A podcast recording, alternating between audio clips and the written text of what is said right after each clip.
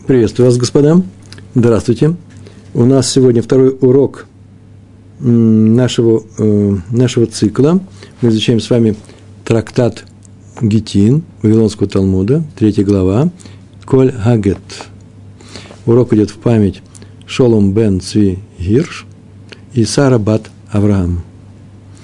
Второй урок. На первом уроке мы изучали с вами Мишну. Мы с вами занимаемся гетами. Гет – это разводной лист. Сефер критут – тот документ, который составляется мужем на тему развода с женой. Если до этого она была его женой и она была запрещена всему миру, есть такое выражение есть в Талмуде, то теперь она всему миру разрешена, и она может, может выбрать себе нового мужа. Теперь тот, кто на нее придет, теперь уже нету смертной казни, а до этого было все запрещено. Мы с вами говорили об этом на прошлом уроке.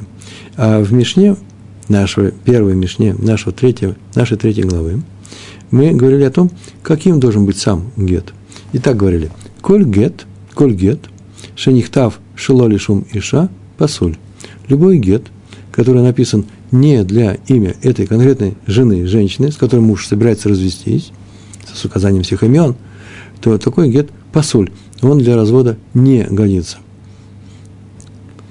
И э, таким гетом нельзя развестись. И если такой гет муж все-таки дает жене, она не считается разведенной, и она не свободна. Она все еще продолжает быть его женой. И поэтому она, если она составит, сделать себе брак с другим каким-то человеком, то это будет связь внебрачная. И она карается законом и для того мужчины, и для этой женщины. Нужно развестись. Э, так написано в Торе, так мы делаем. И вот уже много-много столетий Э, и тысячелетиями так и поступаем. Мы пишем гетто, если в случае они не могут жить дальше, и семья пришла к, к такому мнению, что нужно развестись. Если шенихтав шелолишум иша, гет, который написан не для этой женщины.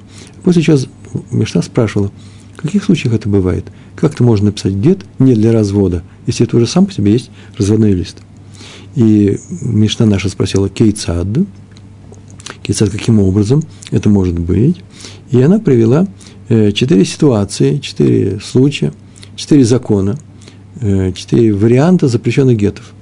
Э, первый вариант был такой, человек шел где-то, в данном случае на рынке это было написано, и он слышал, как те люди, которые пишут, писец, да, Софер, пишет этот гет, он услышал свое имя, двойное имя, да, его самого, его отца, Йосеф бен Яков – и имя жены тоже такая-то Мирим Бат, э, Бат э, Рувен. Э, и он говорит, о, это же наши имена. Я и собирался, может быть, развестись. Дай-ка я возьму, куплю этот гет, сейчас он будет подешевле. Куплю и разведусь. Считается гет неправильным. Посульным, называется посуль, называется не, негодный для развода. Второй случай, тоже там, везде сейчас будут случаи полного совпадения имен – Э, гет написан одним человеком для развода своей женой. Он передумал разводиться.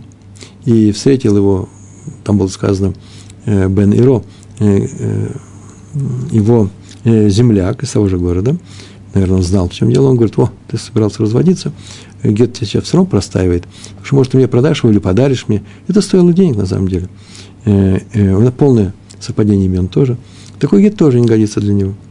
Э, третий случай, гет был написан человеком для одной жены. Э, у него есть две жены, оказывается. Он придумал, прям для нее был написан, а у жен были одинаковые имена, тоже оба имени, каждый из них было одинаковое, по, по отцу, ее и по отцу. И теперь он решил развестись со второй. Э, это тоже не проходит. И третий случай, он так сказал писцу, ну, Соферу, который пишет, напиши мне гет для одной из моих жен, у них одинаковые имена, а с какой я разведусь, это? э, с кем я решу, с тем я разведусь. Первый случай, когда он шел на рынке, не годится. Почему? Потому что вообще написан был не для развода, он был учебный. Так мы говорили в Гемаре, на первом Мишну, Раф Папу сказал. Э, второй гет был э, написан, э, не написан для его развода, поэтому он тоже не годится. Помните, да, он написал, один человек написал для развода своей женой, второй горожанин, земляк встретил, дай мне этот гет. Не для его развода он был написан. Третий был написан для его развода – с одной из жен. Он просто жен решил, решил другую освободить от э, супружества. Он был не написан для развода с данной женой. Зан и женщины. А третий, э, э, он был, как было написано, э, дай мне гет, э, напиши мне гет, а я э, с кем захочу, с тем разведусь. И на самом деле выбор решения Берур называется, да, уточнение, с кем, будет, с кем он будет разводиться, нельзя принимать после написания гета, а именно сейчас. Так у нас была такая, э, такая у нас была гемара, Мишна и гемара. И вот мы сейчас ищем обоснование четырех этих законов. Э, у нас еще была Барайта, э, Барайта тоже была очень интересная, что нового рассказывал в каждом следующем законе, и мы это тоже проходили с вами. И вот эти четыре закона сейчас будут изучаться, откуда они взялись, э, почему именно так, почему Тора, где в Торе следует, что так нужно себя вести, и такой гет нужно писать для имени этой жены. Дав, Кав, Далит, Амуд Бейт. Лист 24, вторая страница. Мы в прошлый раз перешли с первой страницы на вторую. Сейчас мы на второй странице. Май Таама. Так начинает так начинает Гемара. Ма, май тама, май это что, тама, э, объяснение, причина. Как сейчас говорят, какой вкус, да? Э, по какой причине эти где-то не годятся? Что случилось? Это всегда означает, из каких слов Торы следуют наши законы. Вот эти четыре запрета. И Гемар уже говорил об этом, потому что у нас третья, третья глава, мы уже проходили это э, где-то раньше, но мы с вами уже знаем, что это все учится из стиха э, в книге Дворим, 24 глава, прям первый стих. Там так написано. «И напишет ей разводное письмо и даст в ее руки Баеда». И напишет, так это было написано, э, разводное письмо, мы уже говорили об этом, это Сефер Критут – Сефер – это в данном случае книга, да, но в данном случае то, значит, что записано, что записано это письмо. Так переводится на русский язык письмо почему-то. Книга разрыва на самом деле должна быть. А критут – это вот разрыв, расторжение, развод. Есть герушин еще слово, да? Критут – это еще они разошлись, отрезаны друг от друга, как карет. Значит, Майтама как-то учится из данного стиха – Тут два глагола есть. И напишет, и даст. Обычно Гемара делает следующим, следующим образом, учат такие вещи, или Барайда, бывает Мишна. Как правило, Гемара. Есть несколько слов. И поэтому, что все это означает? Гемар так говорит. Вот если бы этого слова не было, а было бы только одно это слово, что было бы? А потом наоборот, этого слова нет, а это слово будет. Что было бы? И мы видим, что недостаточно для нашего закона одного из них. Они друг друга дополняют. Сейчас будет совсем очень интересно. Сейчас такой необычный способ. Сейчас будет так сказано. Вот если этого слова нету, а только это будет слово, что будет? То-то. Очень хорошо. А теперь вместе с этим словом, вот это слово, что нам дает? То-то. И больше ничего. И еще обнаружит еще что-то, дает их связь друг с другом. Смотрите внимательно. И катав ванатан, сефер критут, баяда. И если Катав написал. И если бы было в Торе написано, Катав э, в мужском роде Рахмана, да, если бы Всевышний написал, и Катав, что какие слова? В Натан Сефер Критут, и дал, пись, э, Натан напишет и даст. Если он напишет и дал, и дал, даст, Натан в переворачивает, поэтому в будущем и напишет и даст. Если было написано только и даст – разводное письмо, бреда, то что был бы? И катав, и если бы написал, в Натан Сефер критут беда, только это было бы написано, даст разводное письмо в ее руки, без глагола напишет, в, без слова напишет, без слова какого?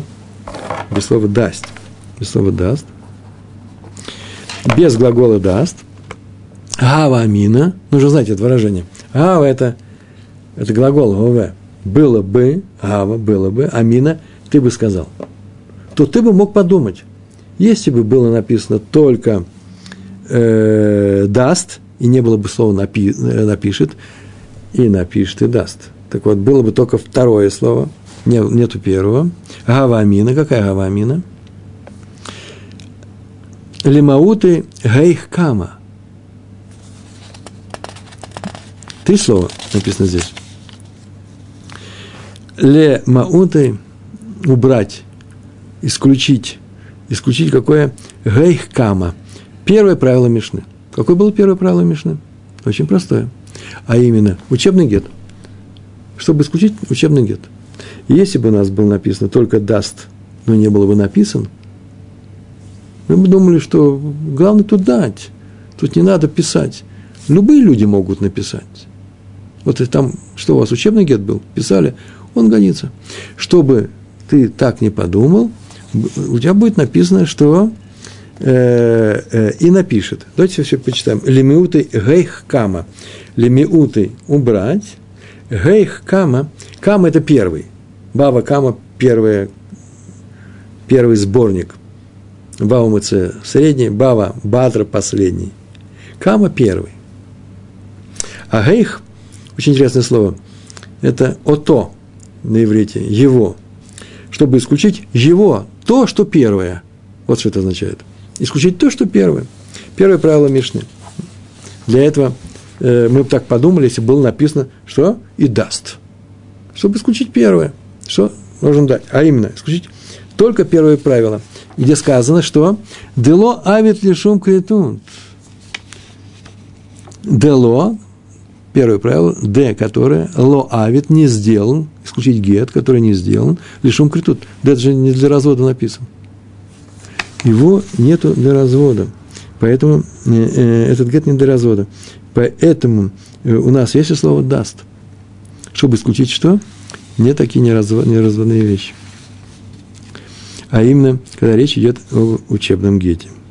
То есть мы бы решили, что из такого стиха следует, где написано только что и даст, будет главное в разводе дать гет в руки жене. Написано и даст гет, нужно дать, неважно, кто написал – Неважно, кто его написал, достаточно совпадения имен. Есть совпадение имен? Очень хорошо. Аваль, ну, дальше думали бы, но Аваль Катав э, э, Легареш эт и что в немлах, да авит лишум критут эма кошер, кашер. Но, тут нет слова «если», поэтому приходится записывать, но Аваль Катав Легареш эт и что в но если он написал, случай такой, но если он написал для своей жены и передумал, де авит лишум критут, а это-то написано для развода, это не учебное письмо, то это эйма кэшер, ты бы сказал, что кошерное.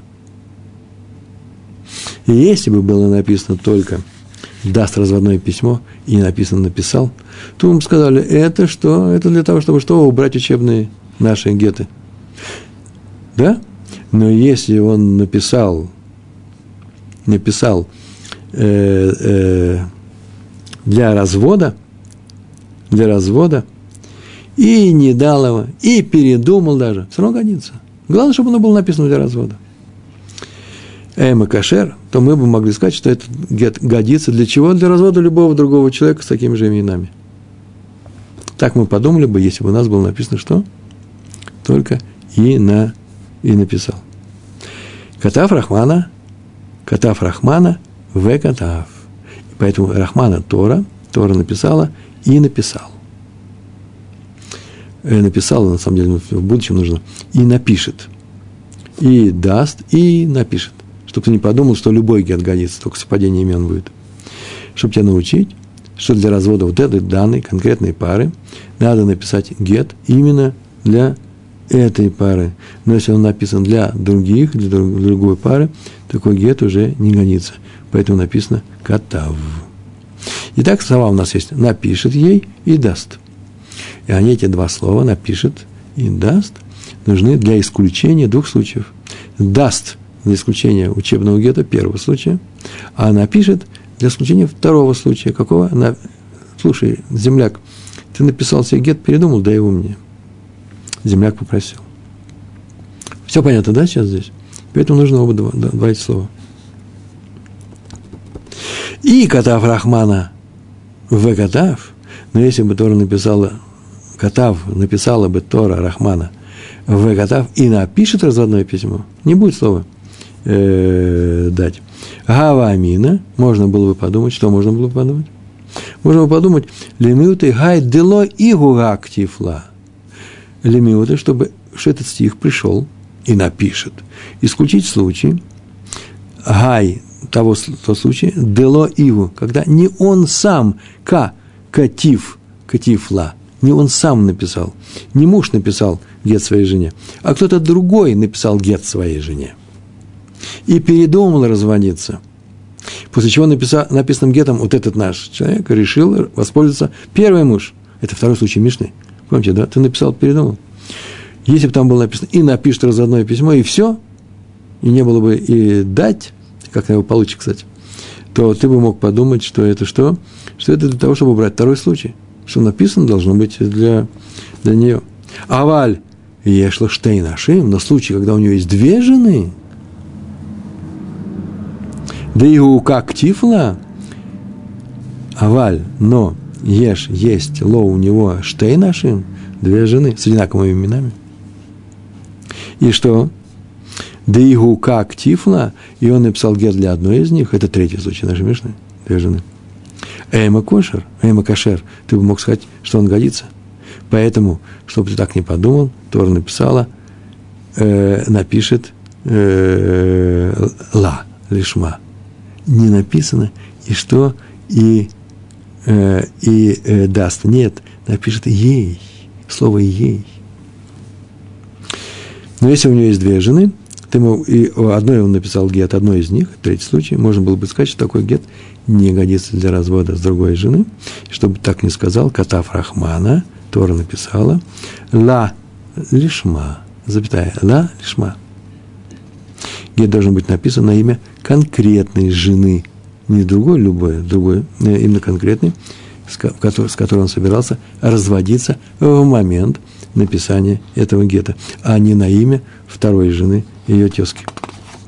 Отсюда следует, и так в стихе напишет ей, и даст. Напишет ей. Даст в ее руки – это одно и то же слово, да? Даст. Напишет ей. Слово напишет исключает второй случай.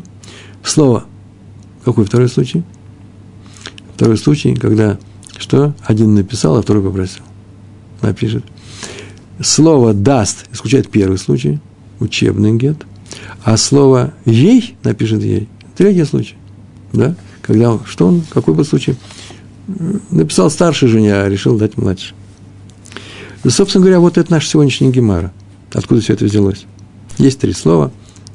Напишет ей даст. Из них всех мы учим три случая. Не четыре, а три случая. Кстати, между прочим, мы здесь сказали очень важную вещь. Э, и напишет. Что у нас там было? Э, для развода конкретной пары надо написать гет именно для этой пары. Но если он написан для другой пары, гет второй паре уже не годится. Помните, мы с вами еще сделали э, замечание, мимоходом я сказал. Вообще-то видно, что Тора хочет, так видно, хочет, чтобы был гет написан мужем. И напишет ей, и даст. Именно мужем. Ну, или его посланцем, шалих. Есть такое правило, э, посланец, как он сам. Если кому-то поручили, это называется доверенное лицо, доверенность он на руках, да, он выступает от моего имени. Это то же самое юридическое лицо. Считайте, что все, что он сделает в этой области, это я.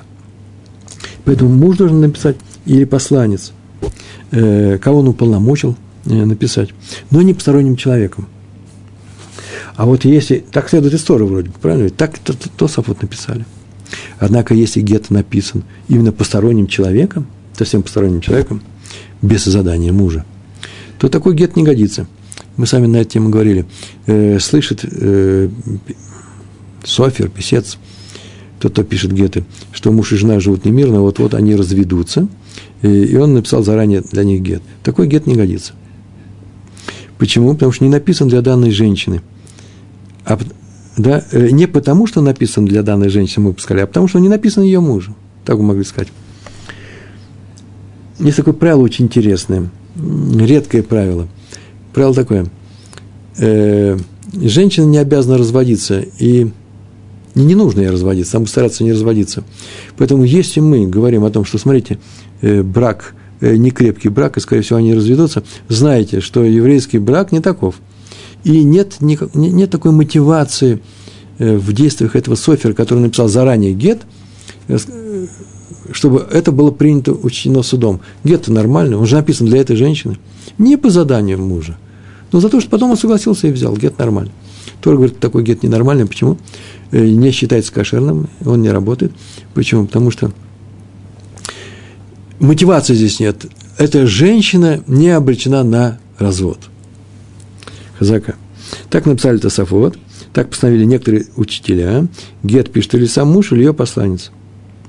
По правилу посланец человека, как он сам. Один к одному. И все, что он делает, э, он ему поручил, э, порученец, и поэтому это как его рука. Но большинство учителей, в тех же Тософот написано, второе мнение есть, в другом месте, правда, что никакой необходимости требовать от мужа, чтобы он написал гет – или его посланца, нету. На самом деле нет.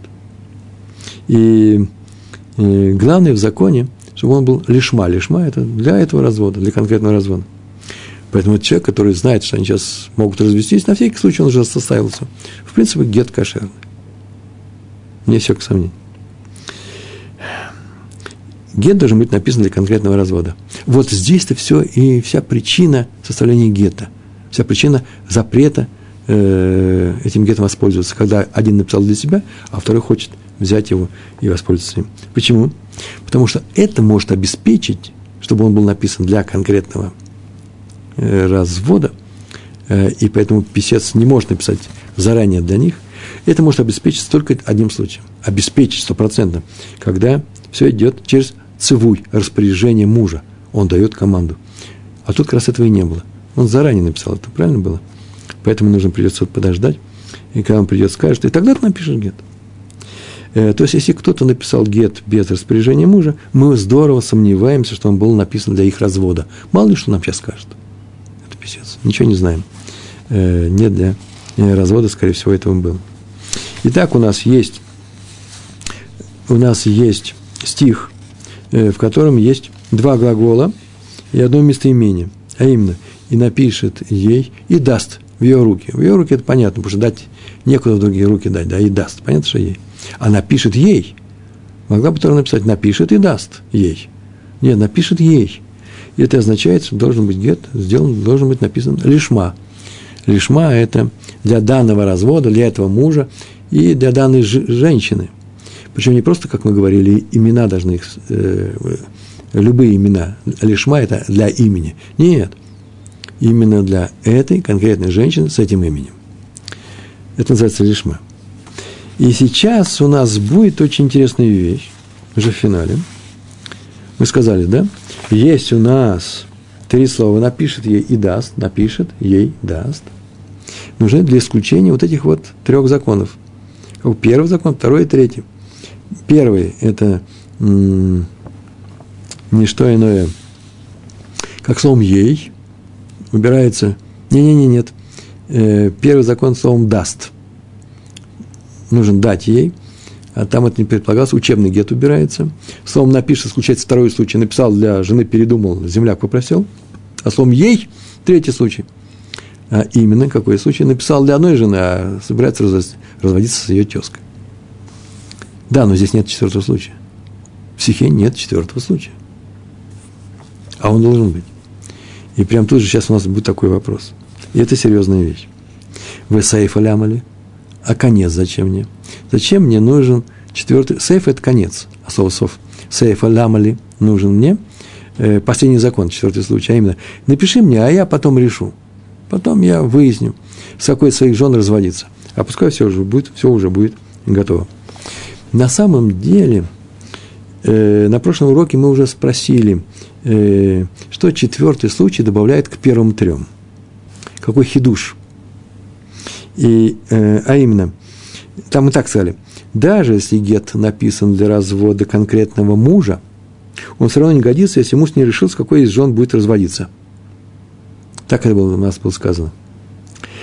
А теперь Гемара пришла к новому, к новому выводу, а именно, э, и слово напишет даст, из этих слов напишет, даст ей, мы видим, что гет должен быть написан для конкретного развода. И это следует из первых трех случаев Мишны. Первые три случая. учебный гет. Второй случай, э, один написал, земляк попросил, и третий случай, написал для одной жены, разводиться хочет с третьей. Отсюда и следует, что гет должен быть написан для данной, для данной пары, для данного мужа, для данной жены. Что теперь нам четвертый случай дает? Зачем нам нужен последний закон? Га камашмалан. Га, га – это ка машмалан. Этот случай пришел нам сообщить. Ка, он машма, машме, да, сообщает нам, лан нам. Ответ такой, зачем нам нужен четвертый случай? И тут написано, он нам нужен для того, чтобы что? И сейчас будет ответ –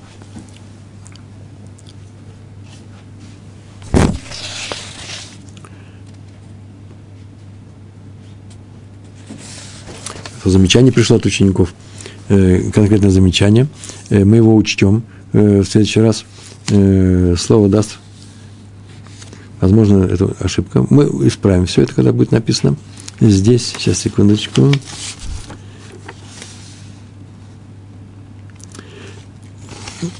Посмотрим на это, ладно? Еще. У нас еще есть материал, здесь, здесь все будет изучено все это. Вот хорошее замечание. Значит так, Весейф Аламали. Зачем мне нужен последний четвертый случай? Гака Машмалан, а вот зачем. Это сообщает нам де эйн брера. Такое правило есть. Нет уточнения после действия. Что, что такое уточнение? Брера. Брера – это барур ясный. Э, надо четко знать тот момент, когда ты пишешь свой гет – или по твоему заданию пишет гет. Для кого он написан? Прямо сейчас. А почему не, не решить такую, такую, такую вещь сказать, предположить? Такое правило сделаем. Давайте вот что сделаем. Давайте пройдет некоторое время, потом мы решим. Причем решим задним числом. Ретроактивно называется, да? А именно, скажем, что то же самое было и раньше. Из-за того, что в будущем вот наше будет решение какое, то мы и скажем, что э, это было в момент написания гетто. Почему этого не сказать? И здесь написано «эйнбрера». Так делать нельзя. После действия. Другими словами, вот что здесь происходит. Вот для этого случая написан четвертый закон. Мы знаем, что гет пишется для конкретного мужа, для конкретных мужа и жены. И можно было бы подумать, на самом деле, что муж потом, после написания гета, даст совершенно точно и ясно понять, с какой женой он разводится. Почему нет? Ты напиши сейчас гет, у них одинаковые имена. И это уточнение распространить, что задним числом, как сейчас было сказано, на момент составления гетто. То есть из его решения в будущем мы увидим, что он, скорее всего, так и решил в момент написания. Почему бы и нет, с самого начала. Так вот, Мишна нам говорит, что такое ретроактивное распространение назад этого решения по времени не делает гет пригодным для развода. Эйнбрера. Нет с задним числом решение такого. Вещь это очень непростая. На самом деле очень непростая вещь. Сейчас вам скажу, что такие случаи бывают. Э, приведу примеры, и мы будем дальше заниматься такими примерами э, и более подробно заниматься. НБРА в современном иврите называется «нет выхода», нет, нельзя поступить по-другому. На самом деле смысл этого выражения «эйнбрера» называется «нет точности, нет ясности, что делать». В Гемаре это используется таким образом. Нет ретроактивной ясности. То, что вы решите в будущем, никакого отношения к прошлому не было. Вопрос на самом деле возникает таким образом. Как наша Мишна говорит? Пришел человек и говорит Соферу, напиши мне, пожалуйста, гет. А я потом решу, с какой из своих жен разводиться. У них одинаковые имена, все будет в порядке. А он сам знает. Может быть, только Софер не знает. Софер не знает а сам он знает. И если мы можем так сказать, самое же главное в Гете, что он знает, просто он так сказал, не твое дело, Софер, я знаю, с кем я разведусь. Правда, он не так сказал, он сказал, с кем захочу. Это означает, что, скорее всего, он сейчас еще не хочет, еще не решил. А если бы он уже сейчас сказал, я уже знаю, с кем не твое дело, пожалуйста, извини, ты получаешь свои деньги, запиши мне мое имя, моего отца, имя моей жены, имя э, отца моей жены. Да-да, их у меня две, я сам решу, с кем это. Я-то знаю уже сейчас, поверь мне. Такой гет будет кошерным или нет? Вот многие решения, говорят, вполне кошерные. Он-то знает об этом.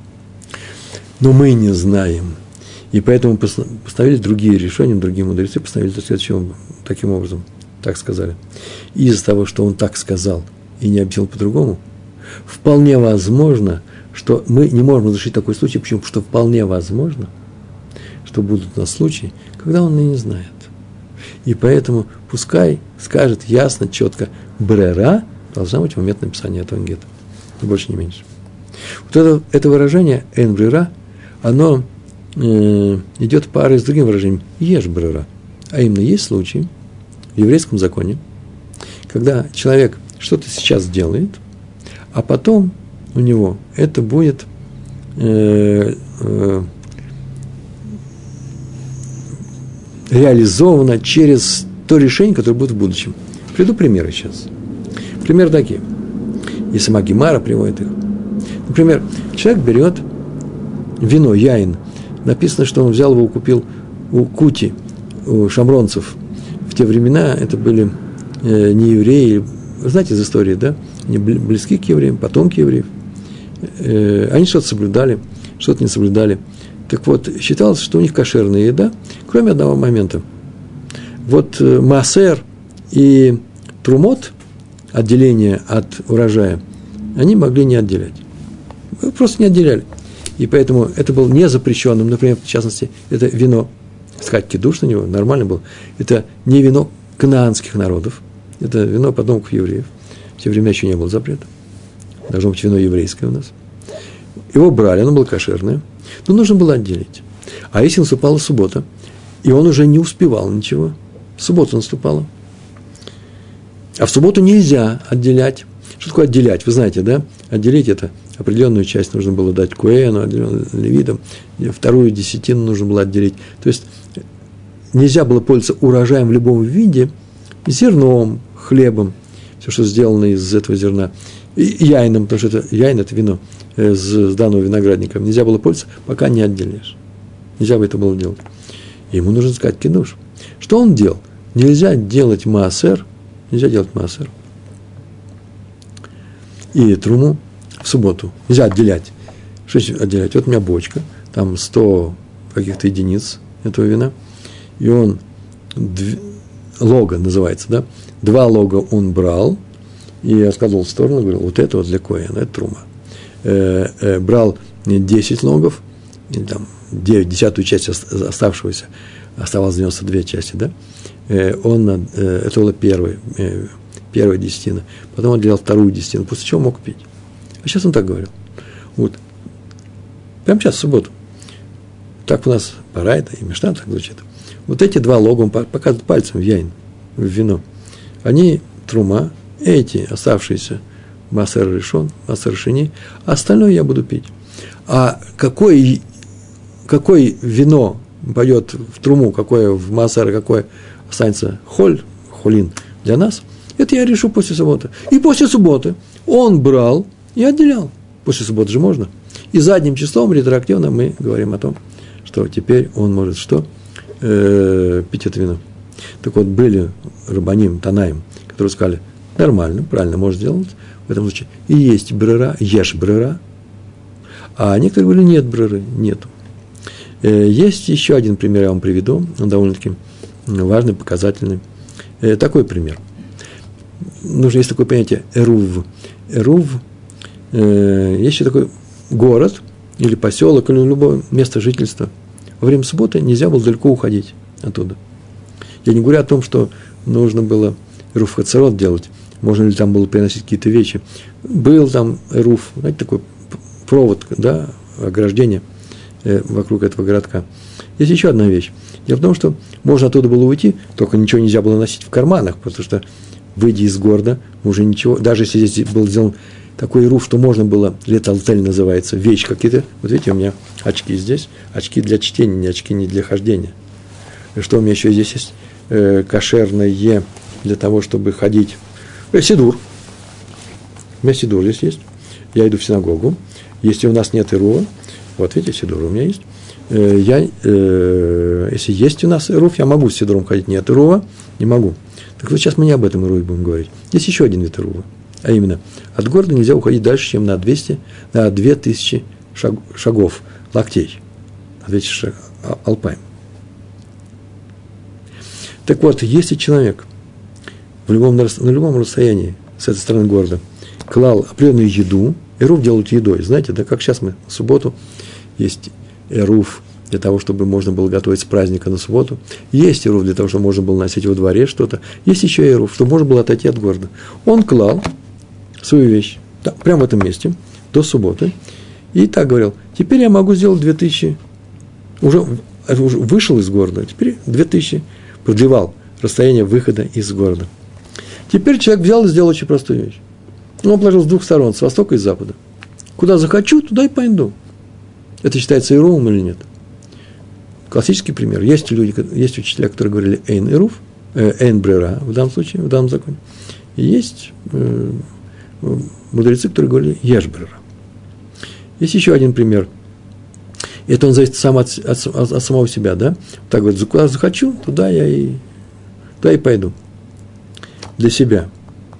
То же, как и здесь с кем захочу, шей РЦ, с тем, я, с тем я, с той я и разведусь.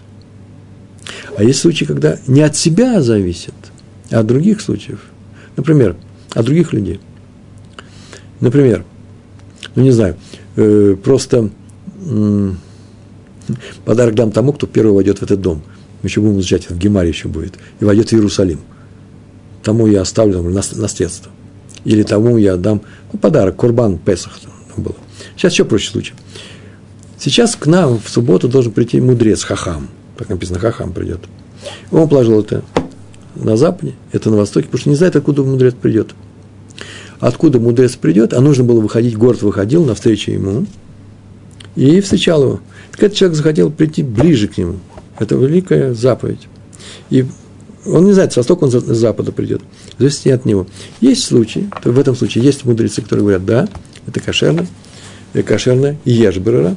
Есть случаи, когда говорят эйн В, нас, в нашем случае написано эйн Это означает, что наша Мишна идет по мнению тех, кто, говорит, кто говорил, что у нас э, нет такого, нет э, э, ретро, ретроактивного э, распространения вашего решения, уточнения – Берур – это уточнение, э, о, или брера, брера – это уточнение, э, назад. Нет такой вещи.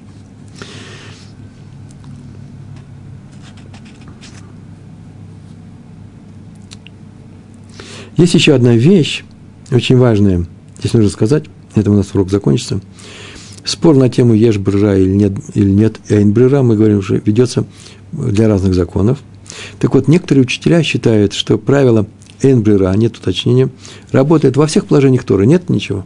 Все, что Медора, это, некоторые говорят, а вот Медорабанан, от все, что постановление мудрецов, там ешь брера, там можно это делать, а для Торы нет. И некоторые усложняют всю эту вещь. Э, или хумра есть. Хумра – это значит для э, тяжелых случаев, а для облегчения нету. Или наоборот – Главное, что э, есть такие, которые говорят, что есть уточнение, ешь брара для всех законов, есть такие, говорят, которые нет брара для всех законов. Есть, которые говорят, что в каких-то законах есть брара, в каких-то законах нет брара. Любопытно, что написано о том, что э, даже те, как я сейчас сказал, что наша Мишна идет по мнению тех, кто говорят «энбрера», нет, это всеобщее мнение. Для гета – Энбрера, Мишна сказала. Почему? Даже те, которые говорят, что есть ешь брера, каких других законах, все равно про гет скажут здесь энбрера. Почему? Потому что Тора написала, напишет ей. Это называется э, Гзяда Катув. Тора написала уже, напишет ей. Момент написания должен совершенно четко знать, что что, что э, он будет разводиться э, с ней, а не с кем-нибудь другим. Э, да? А не с другой женщиной. И в этот момент написания должно быть, э, должно быть совершенно четкое э, понимание, это называется лишма. Там будет с ней разведен. Сегодня мы занимались тем, что выводили наши четыре случая нашей Мишны. Откуда мы выводили? Выводили из э, стихоторы. И напишет, и даст, напишет ей, и даст. Э, еще мы сказали, что все это мы, эти случаи у нас исключает три слова, а пишет ей даст. Исключают наши три случая в нашей, в нашей Мишне. В нашей Мишне есть учебный гет, в нашей Мишне есть случай, когда он один написал для себя, а второй его просил совпадение имен. И третий случай, когда один написал для себя за своих двух жен и передумал. И четвертый случай не исключается отсюда. Его отсюда, здесь его нету э, в этом стихе. А именно, нужно этот вопрос решить. И поэтому пришла наша Мишна и сказала, что из слова «ей» еще одна вещь изучается. А именно, это не только исключить третий случай. «Ей» – это значит этой жене, а не той, которую я захочу. А еще напишет ей, это должен знать в момент написания. Не только кому, а еще и в момент когда. А в момент написания это называется НБРА. Именно в этот момент ты определяешь, с кем, э, э, с кем будешь разводиться по этому гету. Он будет кошерный или не кошерный. Кошер или пасуль называется. Э, сегодня мы прошли маленький урок, мы повторим. В следующий раз он будет больше, немножко труднее. Готовьтесь. Большое спасибо. Удачи вам всем. Всего хорошего. Шалом, шалом.